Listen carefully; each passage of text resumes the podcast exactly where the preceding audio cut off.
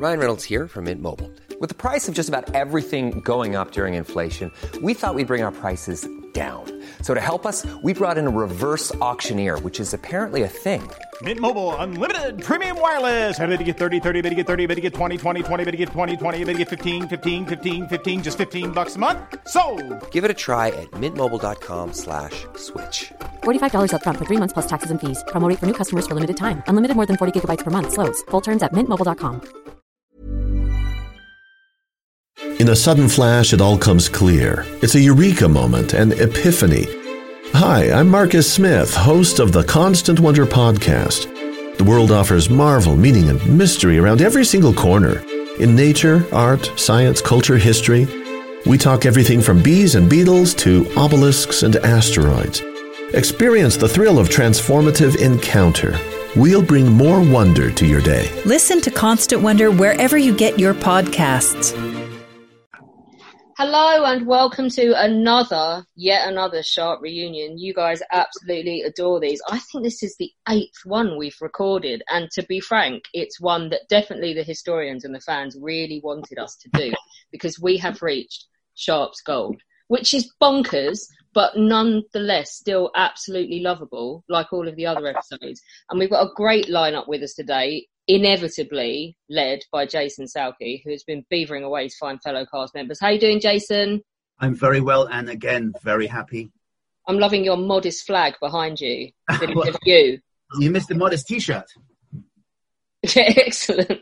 We've gone from Lenin flags to flags of yourself. I like this. We've progressed. We also have with us the outstanding Hugh Ross, of course, Mungo Monroe. Hello, Hugh. Hello, good morning. How is lockdown treating you? Not too badly. I mean, quite sane.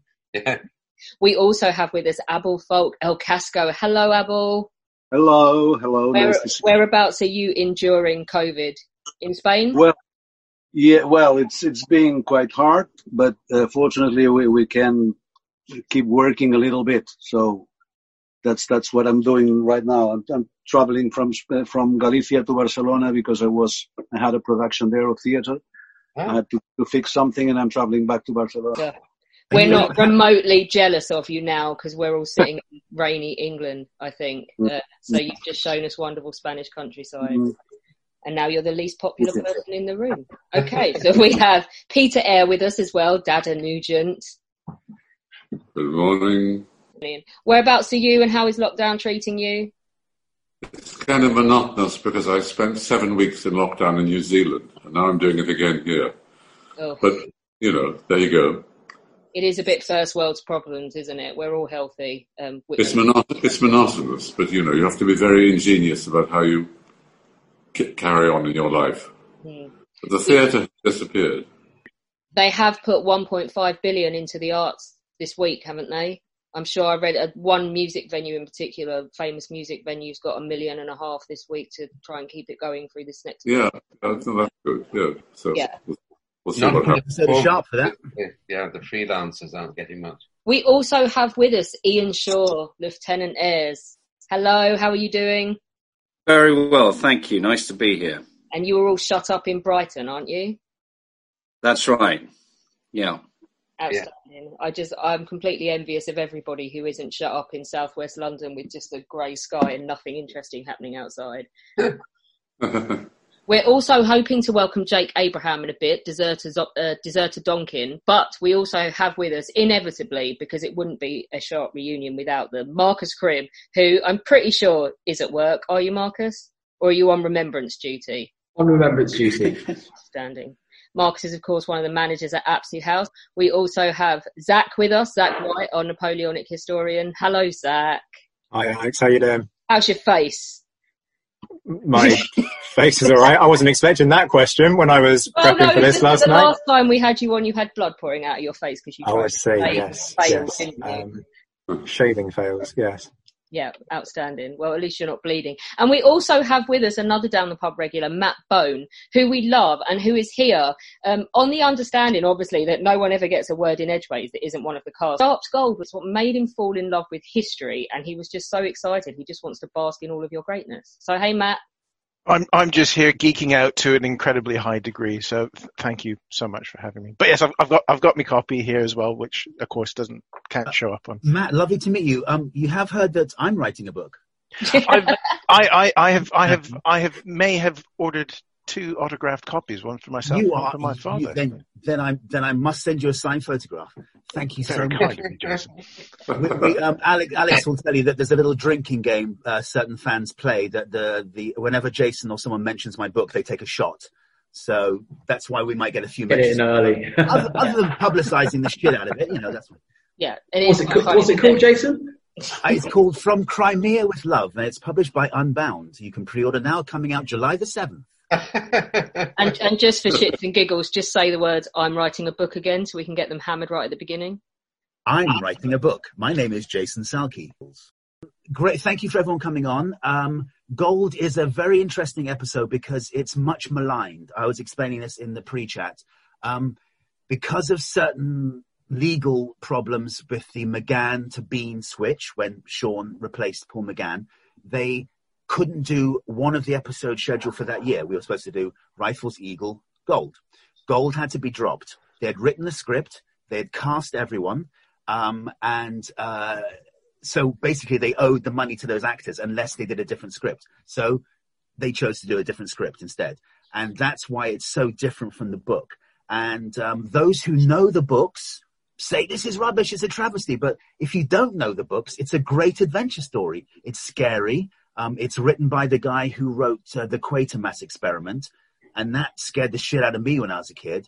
And I was just watching the other day, and it stands up as a great adventure story aside from the sharp cannon, but it's also a good sharp story. So it's an interesting episode that we're about to talk about, and I actually like it as one of my favorites to make, actually.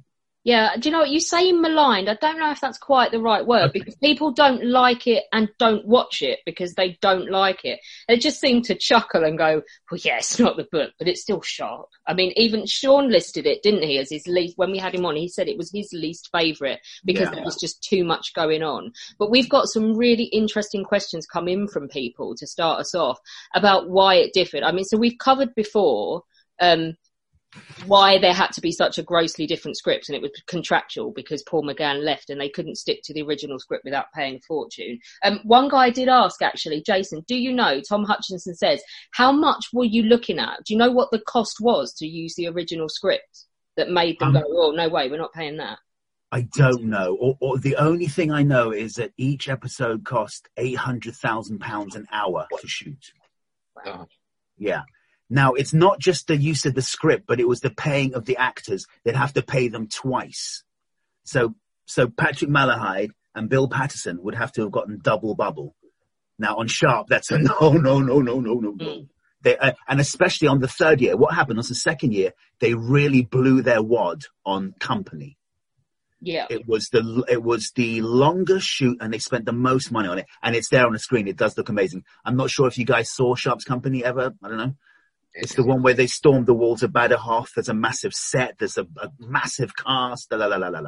So they were forced, obviously, to cut back in year 3.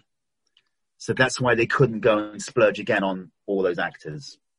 So they got some fine actors in. Ian Shaw, Peter Eyre, Hugh Ross, So they did, and like you say, it's not like anyone. I mean, so for instance, if I was going to rewatch the whole of Game of Thrones, I just wouldn't watch season 8 because it was toss and rubbish, and it just made me feel like I'd wasted 7-8 years of my life. I don't skip this when I rewatch Sharp at all, and I don't think anyone does. They're just curious as to how it came about. So let's start with Marcus. You're going to give everybody, because this worked really good last time, and it means you get a word in edgeways before all the actors take over. So tell us about the historical context of what was the point of Sharpe's Gold with the book. So the book's really, I mean, again, it's really different. So in the book, Sharpe's basically on a special mission that Bernard Cornwell writes for the 95th to get a load of gold back to basically fund the building of the Lines of Torres Vedras, which was this completely impregnable line not far out of Lisbon that the French army could never capture the capital, and which in history worked really well. The French attacked it once, and they could never go all the way up. And it was like the Maginot Line in the First World War. It's loads of series of redoubts with trenches defending between them. The film goes completely different angle with the gold, and we end up with the Aztec element of the gold. But there's some really interesting historical nuggets. Whereas in the book, Sharp ends up blowing up Almeida, which is one of the biggest pre-atomic explosions, this huge gunpowder magazine that goes off. This takes a completely different angle. But the nice bits are we get some things that aren't really well represented. So we have the provost, or the Staff Corps Cavalry, as they technically were. So these are the forerunners to the military police, one of the earliest ones. And the Duke of Wellington actually set them up. There's always been a provost marshal for a few hundred years, but he set up 4 troops of provosts to basically police and try to limit the amount of looting by the British and allies into Spain and Portugal. So one of these kind of behind the scenes, it's almost like administration that you don't really get in war films because people want to run around and do all the shooting. Actually, the admin and the policing of it is a really important angle because you need to get there and you need to work with the allies. Then with the allies, you've got the guerrillas. Here, okay, we've got the Aztec angle. But not all of the guerrillas in the Spanish War of Liberation and in Portugal were nice people. There are certainly cases where they were using horrendous warfare on both sides. Now, the French committed atrocities in Portugal and Spain. It's something I'm always want to highlight, that there was horrendous. What the French did is unforgivable. But the Spanish and the Portuguese gave as good as they got. And if they captured the French, some of them would be quite willing to torture people to death. And we kind of get that insight with the meowing and the skin flaying, but actually people were castrated and left to die. And then there's also some the hanging, but there's a little favourite scene of mine, which is a shooting competition. And that's where we kind of get into how good is the Baker rifle against other weapons. And it's a really nice scene of Sharp and Ellie shooting. And it was something the rifles were taught to do, which was shoot at a figure of a man and actually hit a target. So that's a really nice nod to actually the rifles training as well, where they were taught to shoot 200 plus yards. And so that's something they would have been able to do. And then we take a completely different turn and goes a little bit down to the horror route. But the historical nuggets are in there, and I think they're enjoyed by the fans and the history geeks like us. There's also the intercepted message of Marshal Soult. Remember they intercept the message, it's covered with the skin ribbon? Yes. So that's real? That's that Marshal Soult did have his messages intercepted? Or was that... Yeah, so the Napoleon's messages were actually coded, and they were intercepted by, I can't remember what rank he ended up. I think he ended up as a general eventually, but Major Scoville. Scoville, yeah, I read about that, yeah. And he cracked the codes. Yeah, pre-Enigma codes. They were written in books, diaries, and he cracked the codes. And actually eventually ended up as the head of the Staff Corps Cavalry, the provost. But he was a adjutant, an ADC, and he specialised in staff work, and he got his head around the codes. And so the French were knowing that the messages were being intercepted, the guerrillas are going to get them, but they didn't think they were cracking the codes. So a bit like the U-571 disaster of a film, but when the Enigma code was captured, it meant that the Germans were still sending their codes, and they didn't think they were being cracked. And the same was happening in the Peninsular War. The British and the guerrillas were getting those codes and actually able to hear a lot more what's happening. And that inevitably would help shorten the war. I have to ask as well, so Zach's sitting and nodding his head, because there's a big part of what you specifically research, isn't there, Zach, that is done really, really well in gold? Yeah, I mean, I was watching it just last night, actually, kind of prepping and reminding myself, because it's been ages since I last saw it. And I was actually really impressed in terms of, when you watch something, you know that there needs to be artistic license to make the story work. But actually, in terms of the raw details behind kind of attitudes to the provost, depicting how Wellington has this conundrum about, am I really harsh in terms of how I discipline my men to make sure that they don't start plundering when they go into France and therefore turn the population against me or not? All of those things come together really neatly in a way that's put together quite kind of truthfully. I mean, I think the portrayal of Wellington is probably a touch more sympathetic. Marcus is kind of shaking his head in abject fury at my suggestion of that. But you can understand why they're doing that. I mean, Wellington kind of being this hero figure.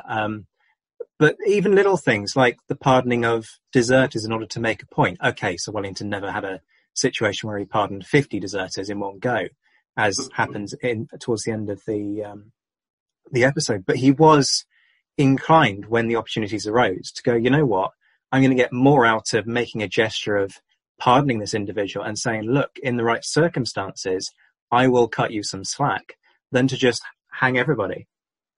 Which is unfair on Skillicorn because he gets hung for a chicken. Those guys desert. We lose 50 rifles and they get off scot-free. It's crazy. Exactly. And this is what I found really interesting, that actually those complexities play out. And this is where the Prevost element comes in really neatly, because the Prevosts were hated for the fact that they were incredibly harsh. They were the only people in the entire army who had the power to hang people on sight. If you were caught in the act, that was it. If the Prevost found you, if you got caught by anybody else, you had to have a trial. And that's where you could kind of find ways to get out of it a little bit. But the Prevost, they could just string you up. And there are accounts that we have of people who've been hung.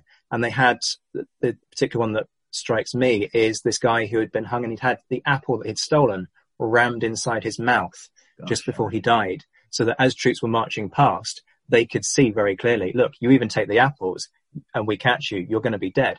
And it created a huge amount of resentment, which plays out so well in terms of that dynamic between Sean's Major Sharp and Ian as Lieutenant Ayres. Speaking of, let's get to some of the actors, because David and I would like to know, had any of you read the book before you made the programme? So were you aware of how much it differed? Ian? I hadn't read the book, no. I knew that it was a different story, so... You know, I just spoke with Tom Clegg about, you know, his view of the story and the story arc. And Richard Moore was instrumental for me. Mm-hmm. Instrumental for everyone, I think. Yes. Hugh, had you read it? No, I hadn't read it. It was all happened quite quickly with me, actually. I think I got the job and started it fairly quickly afterwards. No, I hadn't read the book. Peter? No, I'm afraid I didn't read the book. Sorry. No, but it's just like, as actors, I think maybe that helped, because had you been trying to reconcile in your head everything you'd read with everything that wasn't happening, that didn't correspond with it on set, it might have been a bit odd. Abel, had you read the books? No, I didn't. I think it wasn't available, a version in Spanish, and at that time I couldn't read English quite well, so I didn't. Jason? Yeah. I knew you would be the last one. I've mentioned this before, but as soon as I got the job, I bought Recollections of Rifleman Harris, and I bought the first three novels that Sharp was going to shoot, so Rifles, Gold, Eagle. Quickly devoured those. When I came back in the hiatus between Paul and Sean, I bought a couple more of the novels. So by the end of the first year, I'd read up to Enemy. Mm-hmm. And that's why I was able to go up to our executive producer and say, there's only one actor in the world that can play Hakesville, and that is... You know who I'm talking about. Absolutely. The rest is history. Yes. No, I did. I've read the books. I've read them now like 3 times each. I'm a nutter. I love them so much. Do you know what then? So I think this was meant for the actors, but I'd really like to ask Matt this question, seeing as this, like, you really did love this book, didn't you?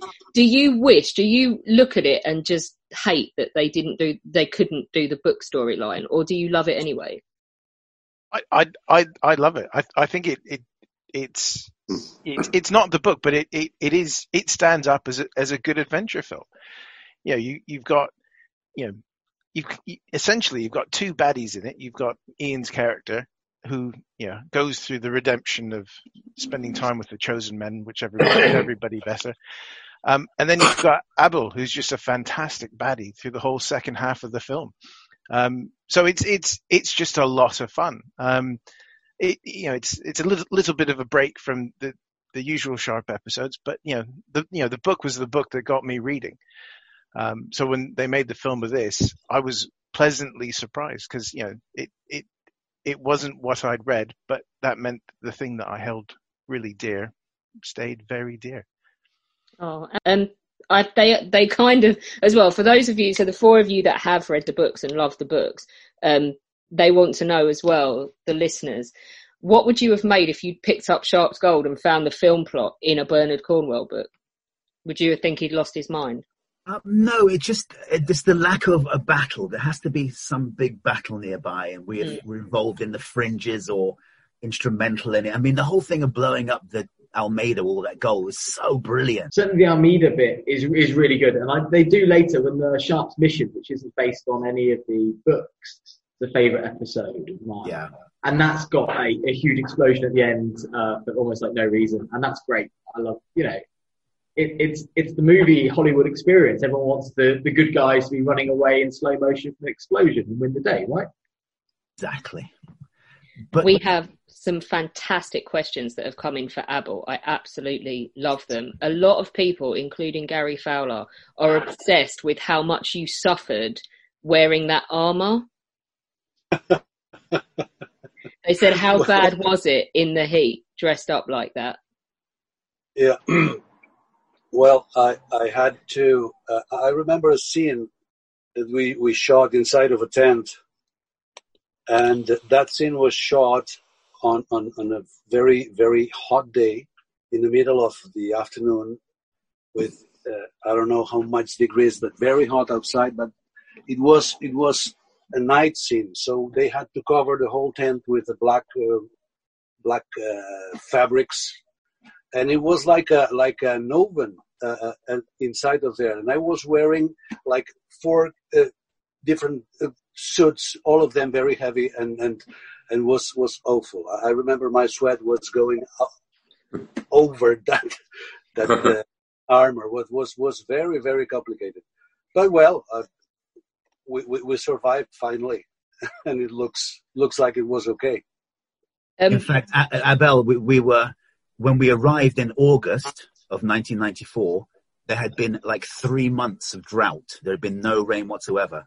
And at one point, when we were shooting Gold, it was towards the end on a marching scene where we all had to wear all of our kit, packs, hat. It was 94 degrees. Mm-hmm. Now, what that is in Celsius, it's 30-something, 33, 4. Yeah. So it was murder. But true, Abel, you also had your cave set. Yeah. And that was also covered in curtains and deep inside. That was so warm. I remember going in there for the end shoot. It was crazy. Yeah. But yeah, it was very hot that year. Hottest ever Sharp experience, that episode. That also I think the place where we had the set was in the middle of this over desert. We had a long way from the city to there. Yes. There was almost anything, nowhere. So it wasn't quite comfortable, and I felt like there was some energy in the group that made we superior all these difficulties, and I don't know, but I remember that like a wonderful experience, and also I didn't see the movie since many years ago, but I had a good memories of what I saw. There was Aside from making great TV, there was a lovely family element to the whole cast and crew. So you guys entering it, I'm sure you felt it, you know, and no one was like, oh, who are these new guys? It was like, hey, join the family. We want to make sure you're cool because we know this can be difficult being out in the Crimea. So that's really true. Yeah. That's very true. You know, from the top down, you know, Sean was always very, welcoming, you know, and would speak to everybody, and you, and all the chosen men. Yes, it was not. Yeah, Jason, were these the cave? Was that all sets? Because most of the rest of Sharp is normally outside. If we're not in a barracks or in Wellington's headquarters, the chosen men are in the countryside, aren't they? But then there's quite a lot of this takes place with Abel and Jane and people in the cave. So I'm assuming that was a set made? Yes, that was a set that was built at Polycure Studios. I'm going to try and find a little photo of it. So yeah, it was where we normally take the unit photo. You see, I think I might have a photo somewhere. Because we were just looking at your photos of the scenery, and that's something that you must have moved locations the way you were showing us previously, because it's just beautiful scenery that we see in Sharpe's Gold. And I think Ian's character, and along with a few others, are like looking out over these stunning cliffs. Yes, those stunning. They're sort of. We mean the White Mountains, the ones that have the white cliffs of Dover kind of effect. Yeah. Yes. This is Ian after being too long in the cave. That location is called Belogorsk, and it's been used a lot. So it's recognizable from quite a few episodes. Sharp's Enemy, where they shoot the rockets. Yeah. That's the same. Yeah. But they use the locations really well in Sharp Gold. I noticed that for the first time. They really make them look amazing. Yeah. So Belogorsk means literally white mountain. So they kind of were a white Kosovo. So Natasha's telling me. But while we're on the scenery, I noticed that the show is really song heavy as well. Do you notice that, Alex and guys? Yeah, I do. And actually, we had a question come in about that, I think it's John, isn't it? Because the person wanted to know, how did they pick Hagman's songs for the episodes? When they pick up The Deserters, he sings Poor Old Soldier, and it's brilliant. Always curious if he chose the song to fit the scene or if it was written and he had to learn it. It was him, wasn't it? Yeah, John was the music man. He's in charge. I mean, you know, if I sung a wrong note or I banged a tambourine in the wrong way, he would be on me straight away. Jason, that beat wasn't invented till 1839. So yeah, John Tams was defo, the music man. He must have chosen them all, because they're all appropriate, right? There's the Deserter song, there's the Poor Old Soldier song. Really appropriate. And he even sings a special one of Skillicorn's Chicken, doesn't he? Yes. He was amazing. Yeah, John Tams. He was amazing. I was lucky enough to work with him again on Warhorse, because he was music man there. So that was a very emotional reunion with him. Yeah, he's phenomenal. He is outstanding. When he came on here and did he redo Over the Hills for the NHS, didn't he, way back in the original lockdown? Hugh, yes? Is there a story Sable Crow would like to know behind the "Don't lick me, laddie" line, or did you just ad-lib that? Oh, that's interesting. I think I think I probably ad-libbed it. I think I was given quite a lot of license to do a bit of that. I hadn't long finished. I did this Clive Barker film, Nightbreed, not long before that, in which I was allowed to do an awful lot of ad-libbing, so maybe it had gone to my head. But I think they also all want to know, did you learn the bagpipes or were you faking it? I was all completely faked, I'm afraid. Oh no, that's devastating, because someone wanted to know how long did it take you to learn them as part of your no. Speaking of other things that people remember from the episode, Abel, the meow. It's bonkers, and people would like to know. First of all, one of our listeners would like to know if you would do the meow for us right now.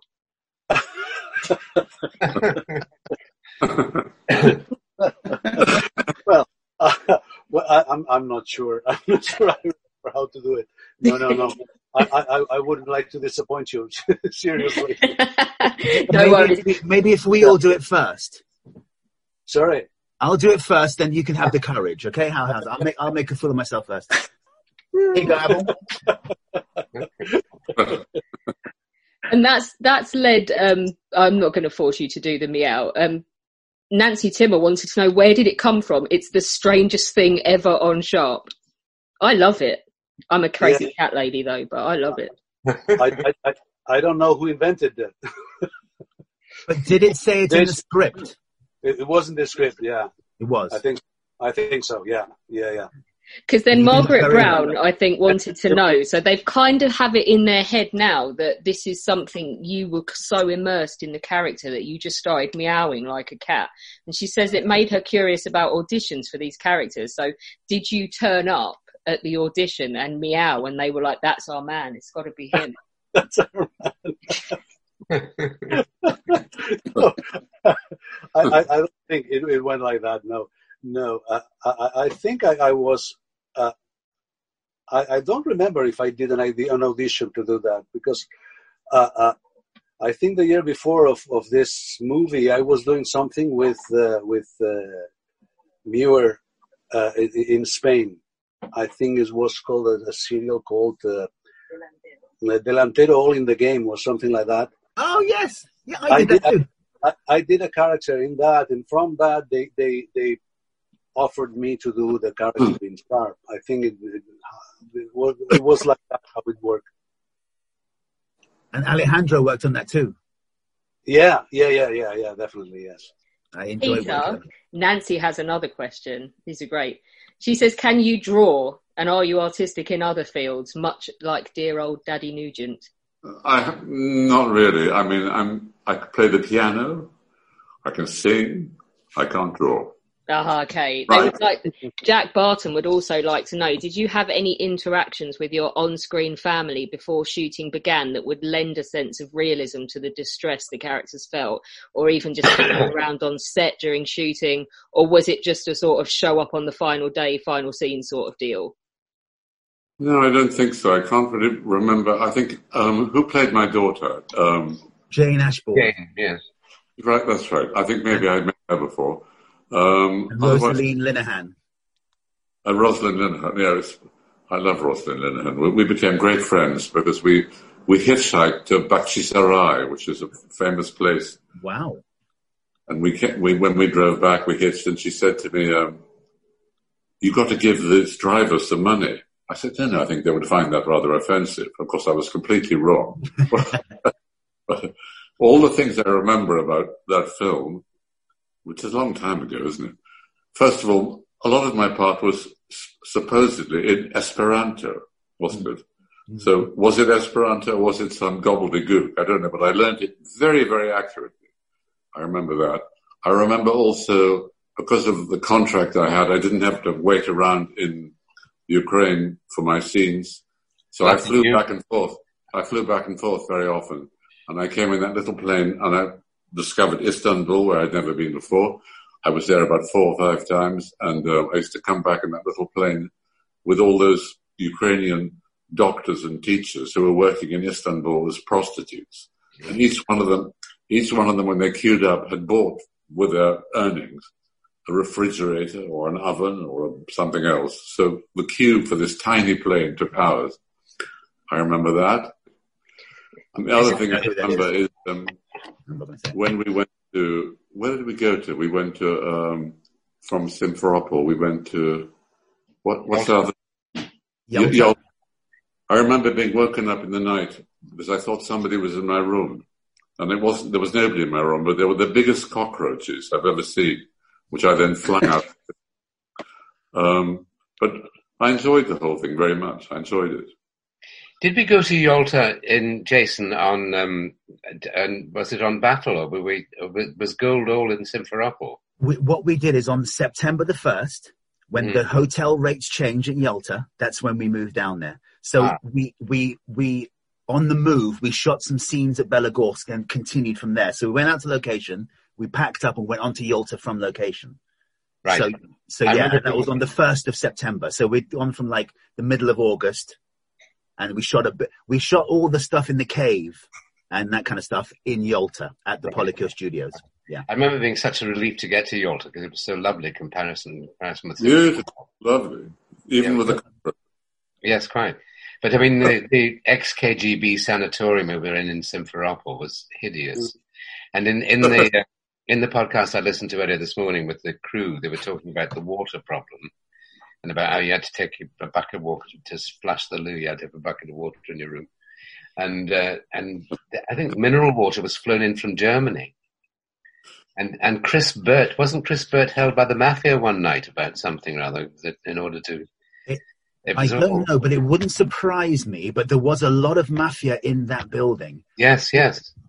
They moved us into this place called the Tavria Hotel, which is an outskirts of Simferopol, or simply awful, as it's been known. And there were tons of sort of shell-suited mafia types in the bar. Yeah. I mean, they were everywhere, kind of. And we were kind of protected because the service providers for Sharp were a group called the East-West Association, and they were like co-producers, and they were pretty tough as well. So I think we're protected. But the funny thing is Skillicorn, Phil Dowd, the guy who played Skillicorn, he was repeatedly trying to chat up the gangsters' girlfriends. He didn't know who they were. Hey, nice girl. Hey, are you that mafia geezer bear? Hey. So, that was lots of mafia hanging around there. Okay.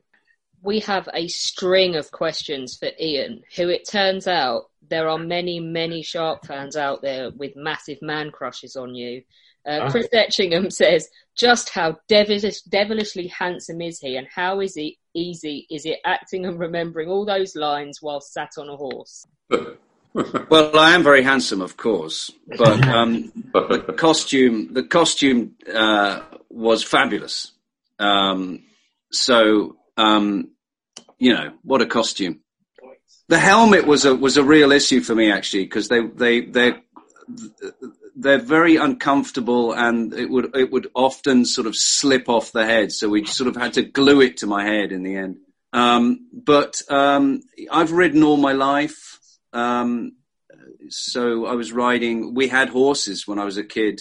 And I went to a posh school where they had horses at the school.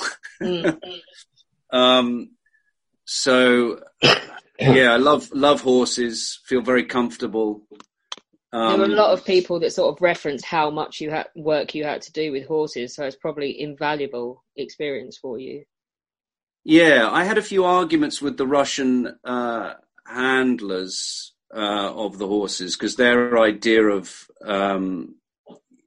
keeping the horses in line was to whack them on the nose. Yeah, we've had this from Brian Cox before, and saying that he lost it with them for punching a horse at one stage, but they seem to have been quite brutal with controlling the animals. Yeah, I mean, just looking back on it, it's just a cultural thing. They were always surprised by my anything I had to say about that, because they thought I was a bit mad, because that's just the way that they were currently dealing with it, So remembering lines on a horse wasn't too bad for me. The only other thing I had with the horse was, which was very good.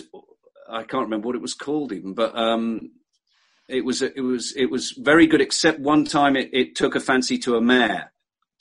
While I was riding it, so all of a sudden, I'm in the process of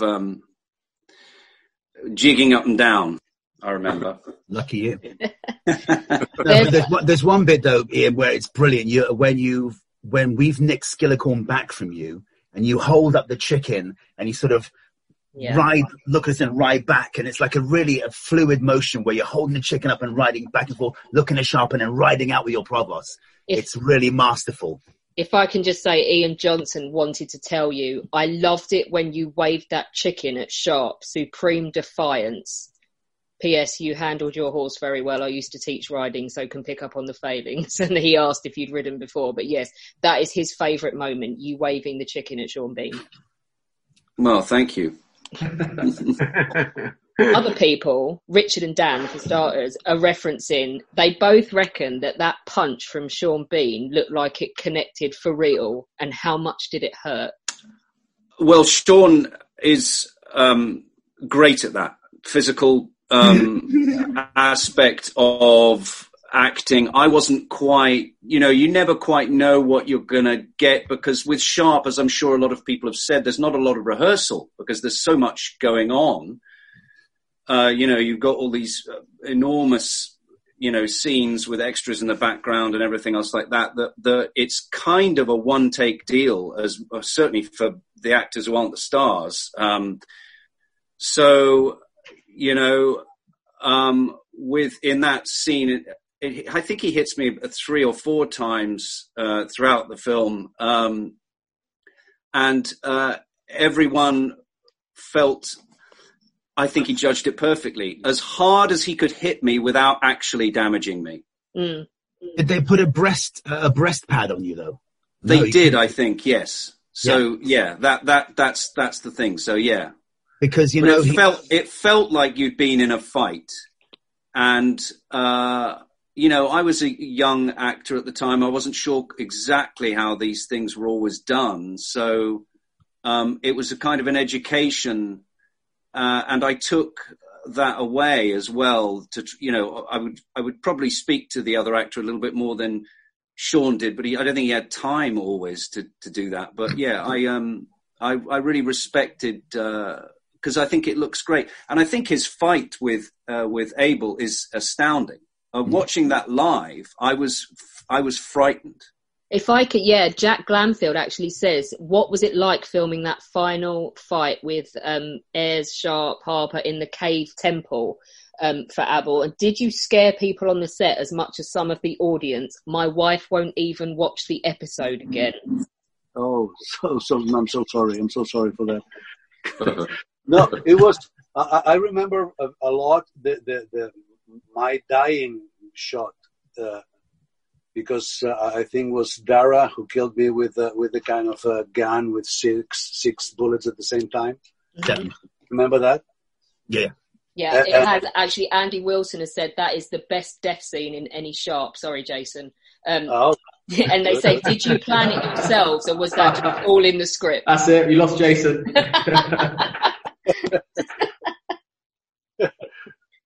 Oh, it's true.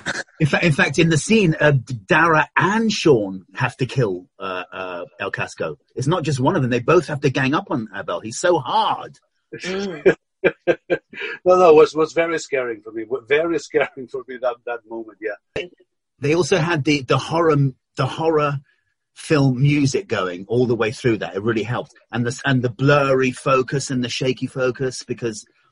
Dada and Ellie are tripping, aren't they? They're tripping on that powder that gets blown into their face. Mm-hmm. So it's all very, very scary. And we did boost Ian's ego, so I must tell you that several of the lady viewers have wanted us to tell you that they respect how you were so evil yet looking so good in the episode, Abel. Mm-hmm. Thank you. Thank you very much. No, I don't know. I mean, I didn't try. I didn't really try to act the obvious bad guy. I mean, I think it's quite a mysterious character, because you don't really know where it comes from. Even in Spain, it's very surprising to find something Azteca coming from Mexico, mm-hmm. in doing things in that period in Spain. I don't know historically if this is possible or not, but I think the good part of the character for me was that it wasn't too evident. I mean, I didn't have to act as a bad guy to be a bad guy, and I think I remember that really it's an annoying character without acting as a bad guy. You know, I don't know if I explained myself. I'm so sorry. But, no, absolutely. You know, I have the image that sometimes I feel like good villains in movies history are the ones that are lovable as well as awful, you know. For example, comes to my mind the Anthony Hopkins, mm-hmm. Silence of the Lambs, where he's absolutely lovable. Is the guy who you would like to live with, but you know that he's gonna eat you, and that's charismatic. That's the full way to show some bad guy, you know. I think that's the tribute to your acting of it, isn't it? Because you obviously played against the badness, which makes it more interesting. Yeah, I think so. Yeah. Once I had to do a character that was a terrorist from ETA, and he was also a meloman. He loved music. Yeah. It was the main thing in his life, and the hardest thing was to try to find this marvelous sensibility of the character, which is part of kind of an artist, but it's very, very, very magnetic. You love it, and at the same time, it's some guy that have the real conviction that he has to kill people to be happy. You know, it's yeah. But it's very contradictory. But it's nice. It's nice. Yeah, it's a good material to work with. You know. Yeah. Hey, I'm Ryan Reynolds. Recently, I asked Mint Mobile's legal team if big wireless companies are allowed to raise prices due to inflation. They said yes. And then when I asked if raising prices technically violates those onerous 2-year contracts, they said, what the f*** are you talking about, you insane Hollywood ass? So to recap, we're cutting the price of Mint Unlimited from $30 a month to just $15 a month. Give it a try at mintmobile.com/switch. $45 up front for 3 months plus taxes and fees. Promoting for new customers for limited time. Unlimited more than 40 gigabytes per month. Slows full terms at mintmobile.com. Ready to pop the question? The jewelers at BlueNile.com have got sparkle down to a science with beautiful lab-grown diamonds worthy of your most brilliant moments. Their lab-grown diamonds are independently graded and guaranteed identical to natural diamonds, and they're ready to ship to your door. Go to BlueNile.com and use promo code LISTEN to get $50 off your purchase of $500 or more. That's code LISTEN at BlueNile.com for $50 off. BlueNile.com, code LISTEN. Hugh, people would like to know, there were a lot of questions about your sort of freedom to make the role because it wasn't in the books, which we touched on before, but they want to know, how did you get ready to play the role because you didn't have anything like that to go from? And did you consciously go out of your way to make your character unlike Hogan or Nairn? Well, as I say, it all happened quite quickly. That I was quite taken, really one of those things that happened quite quickly. Before I knew it, I was on the plane to Simferopol, and so I hadn't actually seen any of the other of the first or second series at the time, so I didn't really know what had been established beforehand. And I think I just kind of I think when I went to meet Tom and the Hubbards who were casting it, I just took it off the page and I instinctively came up with something that was actually what Mungo Monroe ended up being quite like. Mm. So, I mean, it was not... I don't actually even know this. I mean, because the character, fundamentally, it was a functionary, wasn't it? The character who is played by three different actors in three different series. Mm-hmm. Characters. They are different characters, though. Yeah, but it's like that role of intelligence. That role, exploring officer. In the story, the function is the same, really, isn't it? Yes. Basically. So, I mean, I think we probably all were allowed to bring our own take on it. But are the others? This is terrible ignorance of me. Are there other two characters are in the books, or yes, Hogan and Nairn are in the books. Yeah, in fact, Hogan goes through all of the books. Okay. I think Nairn is just, Marcus, if you're correct, is Nairn just in Company and Enemy? And yeah, Nairn's at the end. Hogan goes all the way through and dies of the big fever. Yeah. So we see a lot more of Brian Cox's character. But I think I presume it was a conscious decision to then, once they'd lost Brian Cox, to rotate the intelligence officer, because you see it quite a few through Ross. It feels conscious to recast it. Except Nairn is in the books, right? Nairn's in the books, so, but Ross and Munro. No. It's probably a bit unfair to ask you this because he's not a book aficionado, but it has been asked if Scots were underused in the production of Sharp. I guess that's one more for the historians, isn't it? I guess it probably is. I mean... Yeah. Were there many other Scots around? Well, Brian Cox, of course. The Irish. Brian? No, sorry. You mean his character was Irish? Oh, yes. Okay, yes, right. Yeah. Yeah. So, no, I can't really answer that. No, there's not many, are there? Is that Scott? Should there be more? I was trying to think that there's some of the ones like Sharpe's Fury, which has got Lord Lindock, Graham. He's in, but that's one of the books that was written later and like shoehorned in. Yeah. He's a great character there. So no, I don't think the Scots are very well represented in the books either, unfortunately. Yeah, and thinking about the series, I mean, you see the Black Watch in the background, which appear in a couple of shots out there with their kilts and so on. But they're not hugely represented.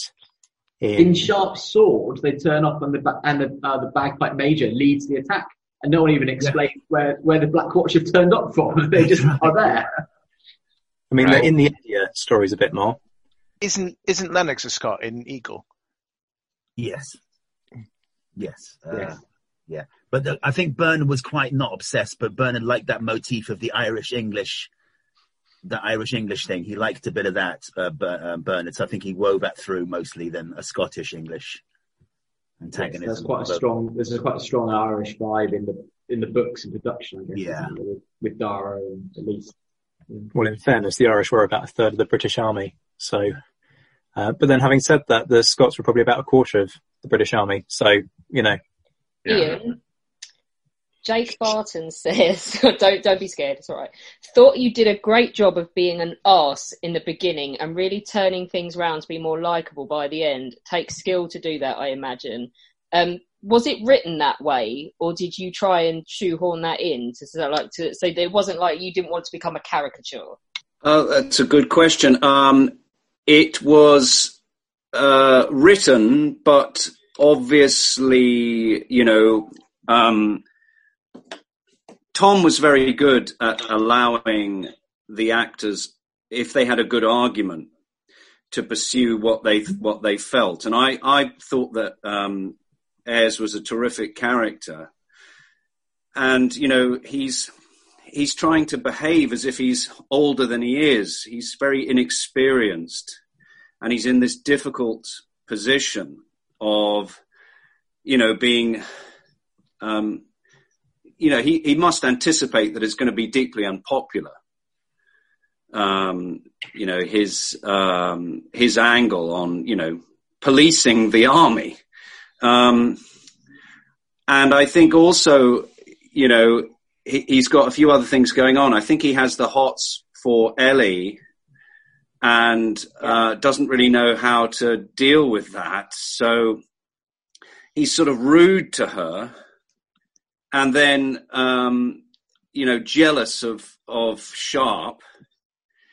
So there's a lot going on, and I think that he's learning on the job, and I think that, you know, he gradually realizes what's important. So I do think there is a real human journey for him, you know, although, you know, looking back on it, you know, perhaps it could have been done in a more polished way. We have the inevitable question as well. So the first reunion we did had Sean in it, and it transpired that he liberated half the set when he left after each episode as collectibles. So everyone would like to know, did you retain anything from your time on Sharp? Ian? I don't think I did. I bought a Russian watch, which broke after about 6 months. But it was very attractive, but I think that's all I took. You didn't take the helmet home then? No, hated the helmet. Peter? No, what was there to take? I don't remember anything. Well, after Sean was finished, not a lot. Oh, right. No, I didn't take it. I was very grateful. I have a flagon somewhere, and I think it's on the set of Sword, perhaps, with Monroe's something or other, somebody, you know, is very appropriate kind of. I haven't got it here, unfortunately. If I'm going to do another of these, I will find it and bring it to the screen next time if we do one about sword or a battle. Was it pewter or porcelain? What was it? It was porcelain. Porcelain. What I thought of when I was watching is that crazy hat you wear. I know. And that hat created so many problems with lighting and all that kind of stuff. And then it was altered because it was proving too much to. I was very grateful for it because the heat was so extreme. I was going to say it was a great sunshade, but it looks like a lampshade on it. Yeah. Yes. Brilliant. Yeah. I love it. Mm. Abel, did you take anything? Well, I bought some wonderful caviar, which was very, very good, but I ate it. So I have a memory of this feeling. But also, I have a good story about Sharp that I will never forget it. In Spain, Sharp wasn't known at all. So when they called me to do that, I thought, okay, well, it was one word movie. But when I went to London, a friend of mine told me, "Wow, are you going to do something in Sharp? That's marvelous! It's great! I love it! It's the best TV show I ever seen." Well, I thought, okay, that's wonderful. Then we had to travel to Crimea, and my wife was coming with me, Gloria, and the company, they sent us the tickets to take the plane. We went to Heathrow to take the plane going to Istanbul, and in the tickets it said Mr. and Mrs. Folk And you know that in Spain, women that doesn't change the name, don't change the name when they get married. Mm. So my wife is still called Gloria Casanova, not Gloria Folk. And in the door, in the control of passports in Heathrow, they said, okay, this doesn't work.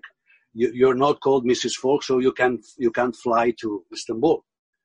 We said, wow, look at that. In Spain, women don't change the name, though. So she is my wife. We have an ID, libro de familia, a family book we call in Spanish. We had documentation to prove it. But this guy didn't believe us until we took a letter from Sharpe's company giving us, telling me, okay, you have to come to London and then you will fly to Istanbul. I showed this letter to that guy, and this guy read Sharp, and he said, no, are you going to work in Sharp? Yes, I said, yeah, I'm going from a character there. Oh my God, I'm so sorry, go. Go.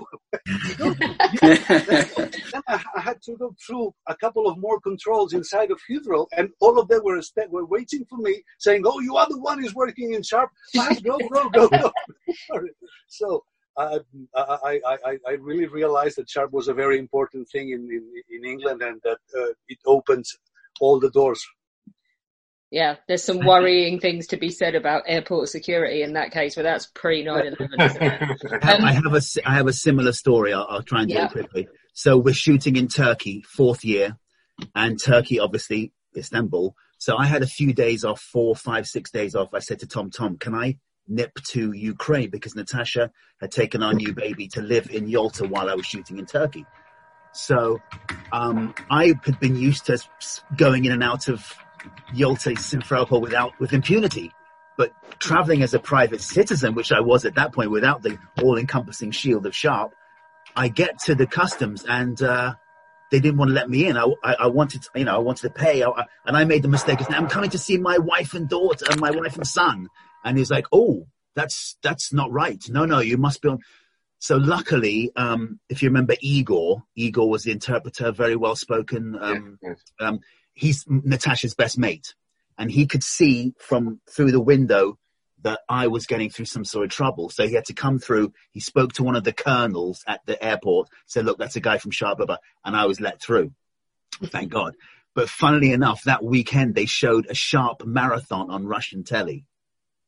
So when I came back through, the guy was my buddy. I was like, fuck you, mate. So I had the same sort of inverse sort of situation. I would be failing our listeners if I did not go round the room and ask you all about, so they love hearing about the privations of filming Sharp in the Crimea and how much you all suffered.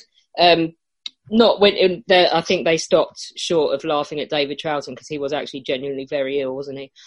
But they love hearing about things like Bacongate. So what is your worst memory of filming Sharpe's Gold? Hugh?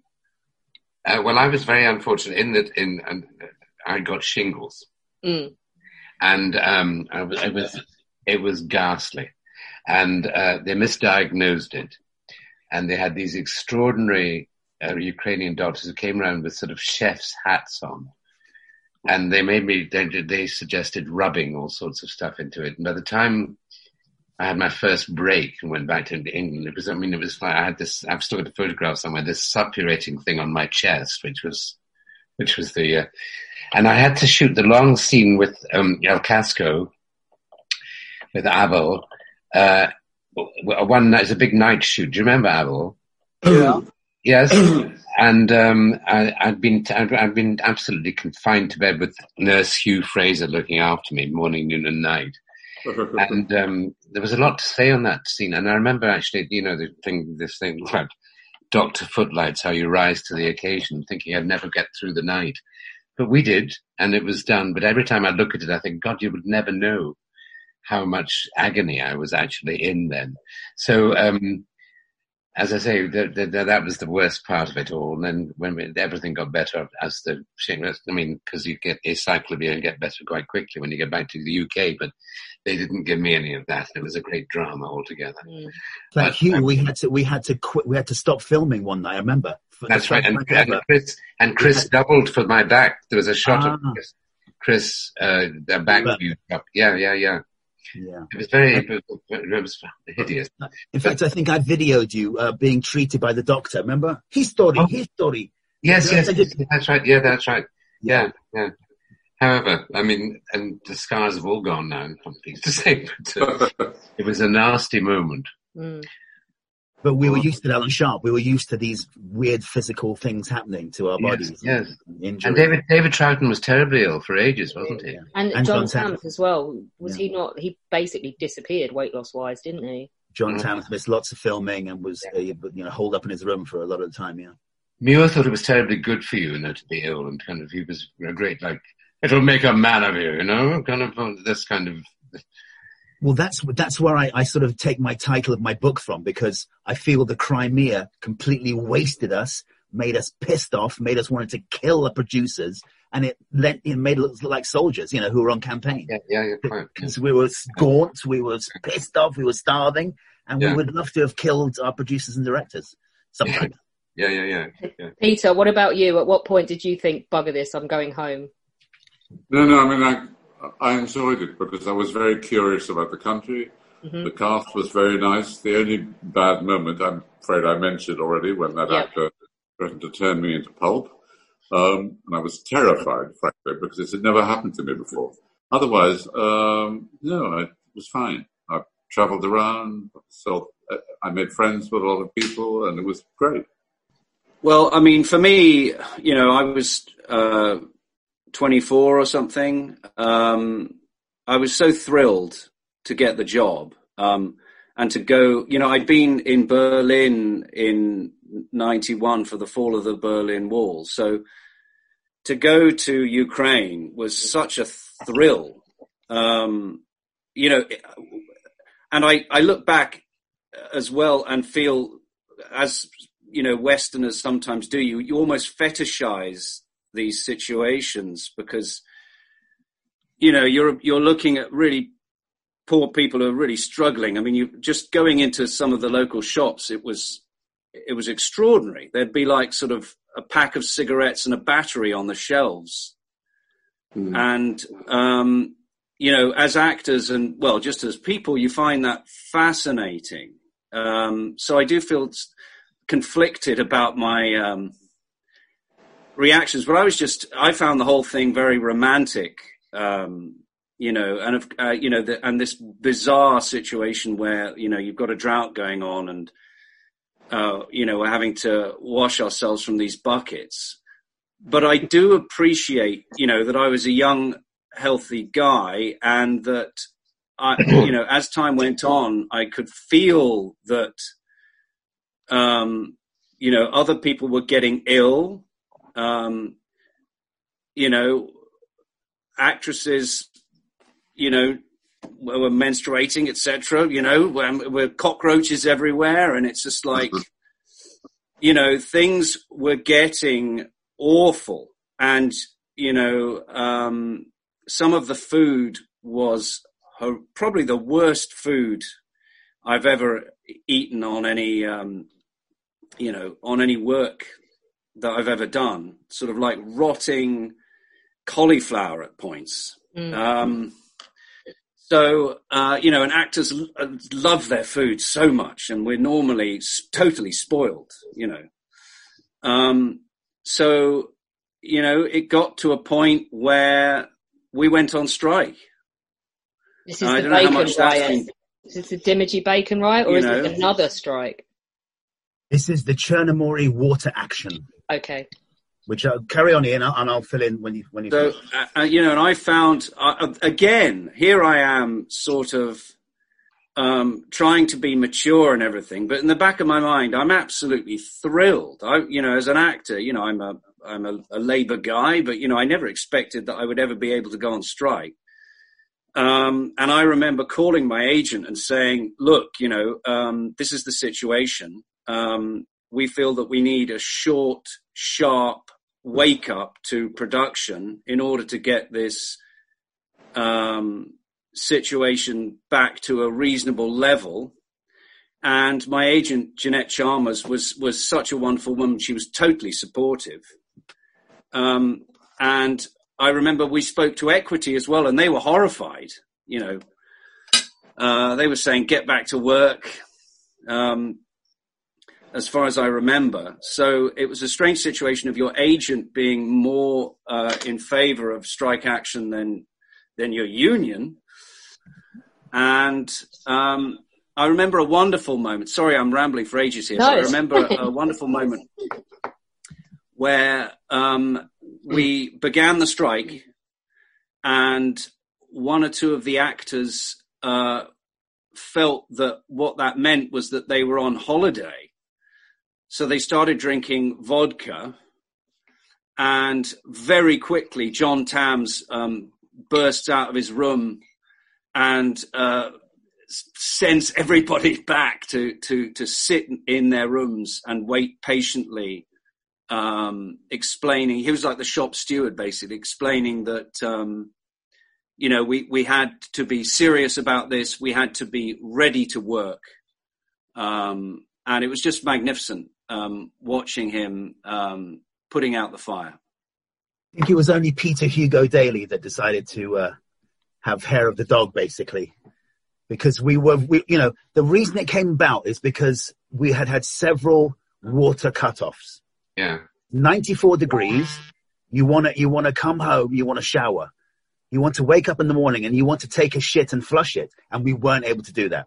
So that happened a few times. There was a water meeting and they said, the next time you wake up, and they said, when we get to Yalta, everything will be fine.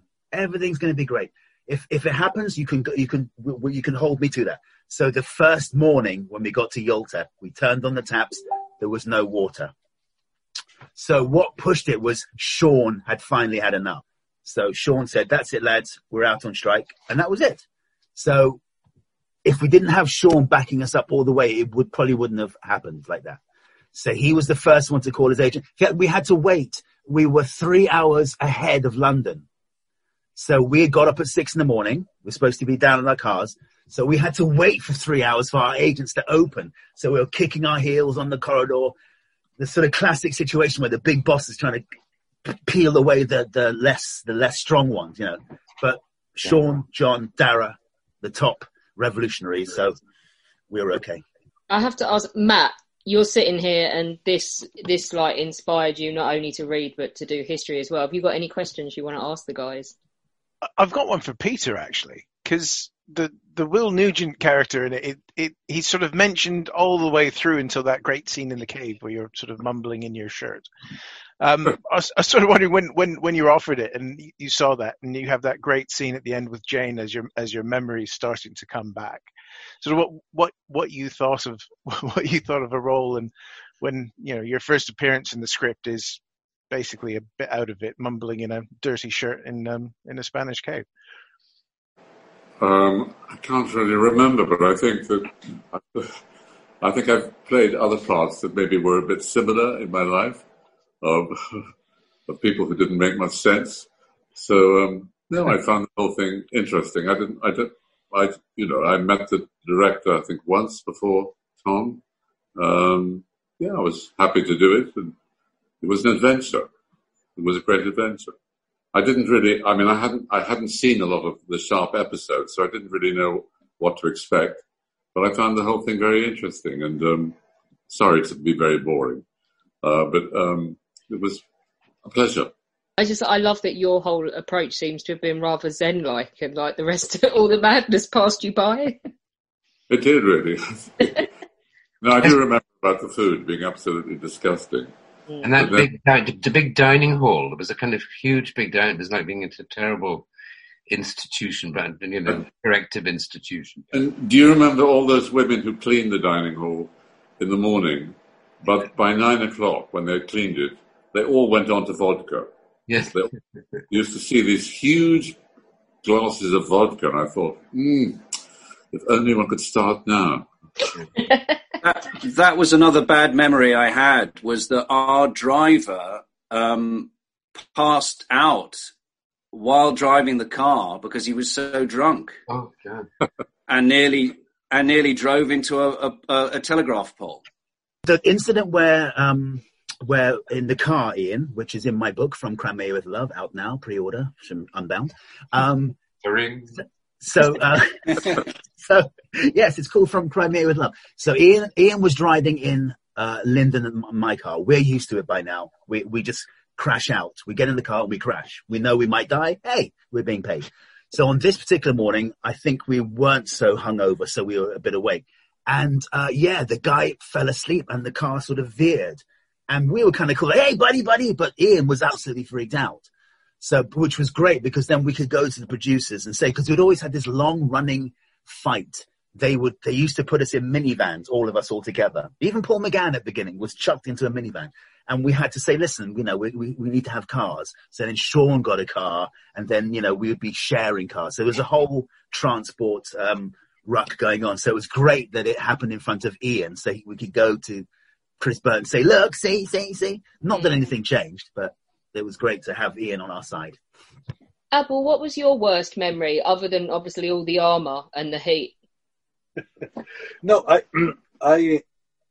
I think normal experiences are never remembered, mm-hmm. and only hard or lovely or something, but some extremely something experiences are remembered. So I remember very much about that, because I was living intensively that thing. It wasn't comfortable, the place, but I have to say that I learned how to take a shower with 1.5 liters of water, for example.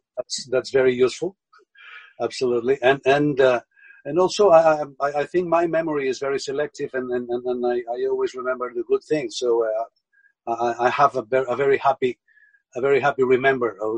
memories of that. And also,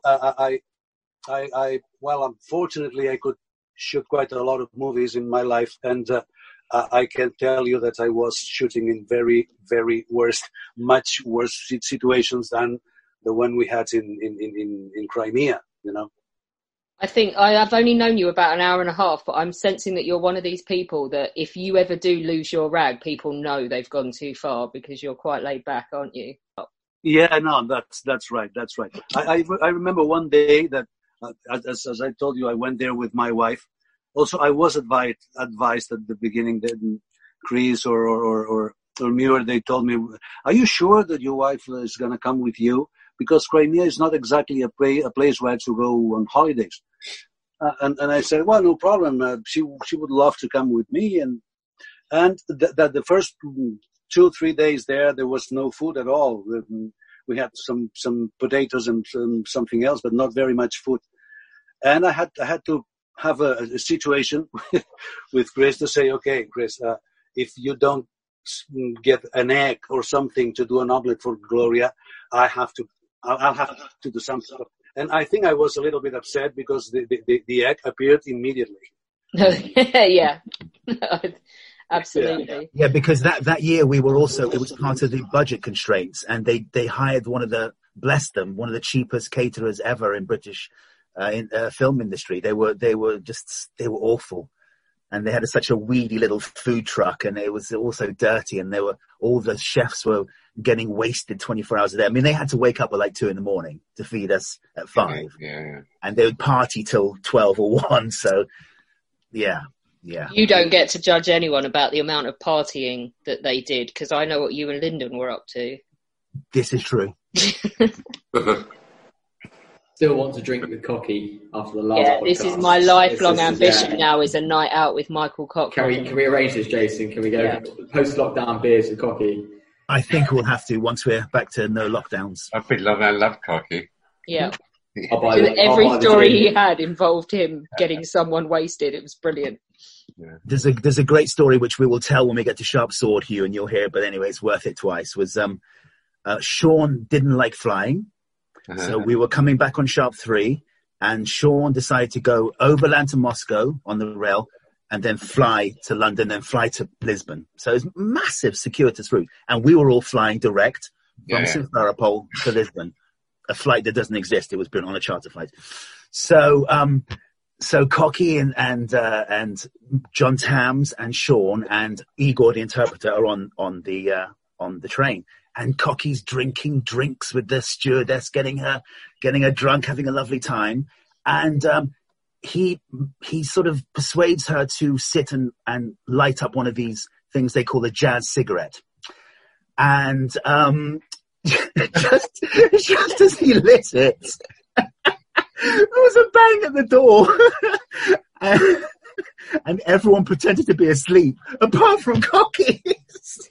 So the border guard comes in, takes a look. He must have been tipped off who they were.